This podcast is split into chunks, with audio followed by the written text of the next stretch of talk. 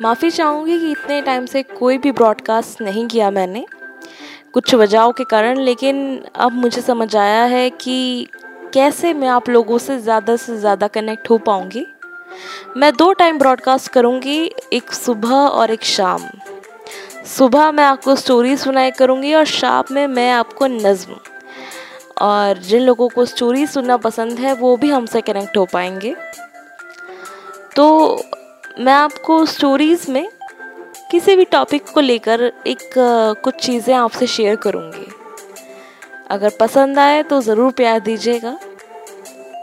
एक बार की बात है जब मैं हॉस्टल में थी तो मेरी दो रूममेट्स थी। हॉस्टल में क्या होता है कि एक रूम में तीन बच्चे रहते हैं तो जो मेरी दो रूममेट्स थी आ, उनका नाम हम दे देते हैं एक को दे देते हैं हम चश्मिश। ठीक है?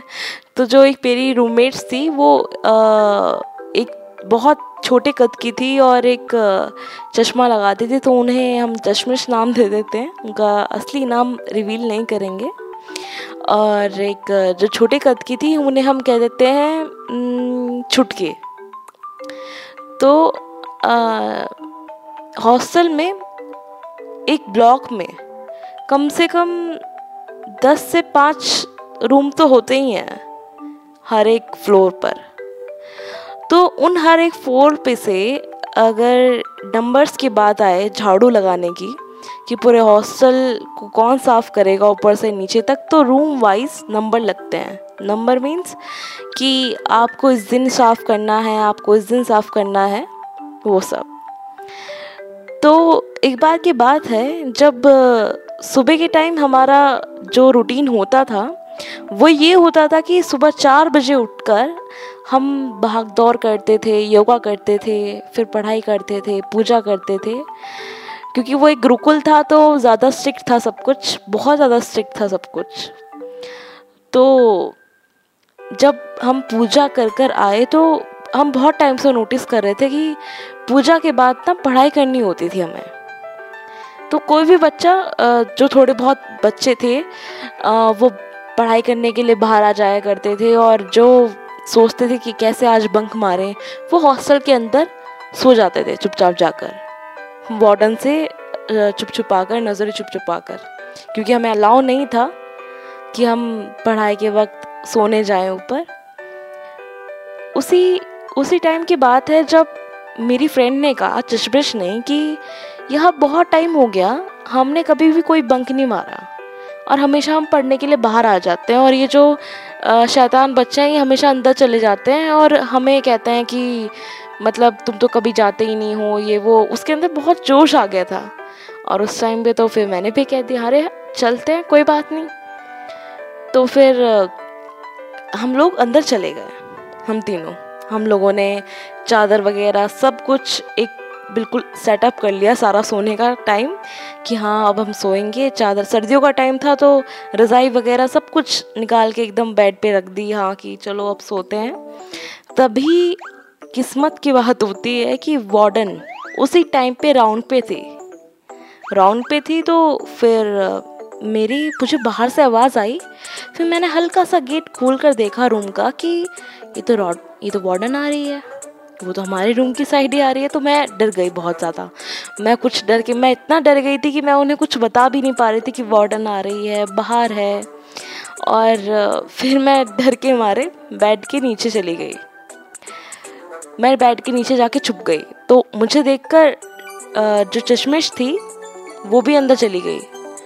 और फिर जो सबसे छोटी थी, छुटकू, छुटकी यानी कि, वो सोचती रह गई, एकदम से दरवाज़ा खुल गया। जैसे वो घुसने वाली थी, एकदम दरवाज़ा खुल गया और वार्डन कहती है, तुम क्या कर रही हो यहाँ पे?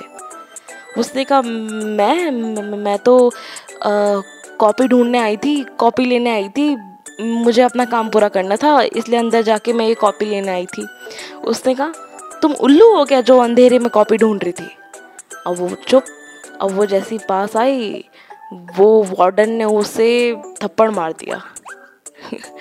वार्डन ने उसे इतना थप, ऐसा थप्पड़ मारा एक ही थप्पड़ मारा और वो एक ऐसा थप्पड़ था जिसमें वो नीचे जाके गिर गई। नीचे गिरी तो उसने हमारी शक्लें देखी क्योंकि हम बेड के नीचे थे। अब हम उसे हाथ जोड़ कर कह रहे थे यार प्लीज़ प्लीज़ कुछ मत बताइए प्लीज़ तो वो कुछ नहीं बोली। वो चुपचाप उठी और निकल गई चुपचाप। फिर किस्मत आ, हमें लगा बहुत अच्छी है कि वार्डन ने नीचे झुककर नहीं देखा था। वार्डन चली गई गेट। बंद कर कर। और उसने भी बाहर से कुंडी लगा दी। तो उसी टाइम किस्मत ऐसी थी कि आ, उसी टाइम पे हमारा हॉस्टल साफ़ करने का एक नंबर था कि हाँ आज इस रूम के बच्चे हॉस्टल को साफ़ करेंगे। तो वार्डन ने कहा मुझे तो हॉस्टल साफ़ नहीं लग रहा जिसका नंबर है आप उसे लेकर आओ। बच्चों से कहा। अब बच्चे हमें सारे बाहर ढूंढ रहे हैं कि याक्षी को बुलाया जा रहा है चश्मिश को बुलाया जा रहा है गोइंका जो छुटकू है वो सामने खड़ी है गोइंकू वो अब सब घूम रहे हैं बाहर ढूंढ रहे हैं हमें। अब हम अंदर बंद थे रूम में तो फिर गोइंका जो छुटकू है वो आती है आ, गेट खोलती है, फिर कहती है कि तुम्हें सब बाहर ढूंढ रहे हैं। अब हम तो बहुत डर रहे थे। फिर हम हिम्मत दिखाकर मैं और चश्मिश चले गए। गोइंग को जो छुटकी है, वो चुपचाप निकल गई। वो नहीं आई बॉर्डन के कहने पर। वो तो क्योंकि उसने पहले ऑलरेडी मार खा ली थी तो उसके अंदर और इतनी हिम्मत नहीं थी। तो वो चुपचाप चली गई वहाँ से और, फिर जब हम दोनों गए वहाँ पर तो मैं तो पीछे होती रही। जब जैसे वार्डन गुस्से में आगे आती रही, मैं पीछे होती रही। और जब मैं पीछे होती रही तो धीरे धीरे जो चश्मिश थी, वो आगे ही खड़ी थी। वो बस चुपचाप सुन रही थी एकदम हाँ ठीक है। अब वार्डन को आया गुस्सा। वार्डन ने चश्मिश की गर्दन पकड़ी और ऊपर उठा लिया उसे।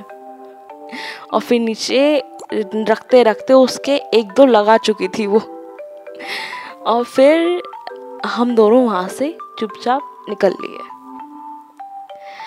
बहुत सारी चीज़ें हैं जो मुझे आप लोगों के साथ शेयर करनी है और बहुत सारी चीज़ें ऐसी हैं जो मुझे मेरे एक्सपीरियंस से आई हैं, वो भी मैं आपके साथ शेयर करूँगी।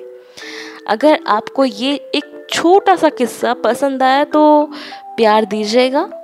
शुक्रिया।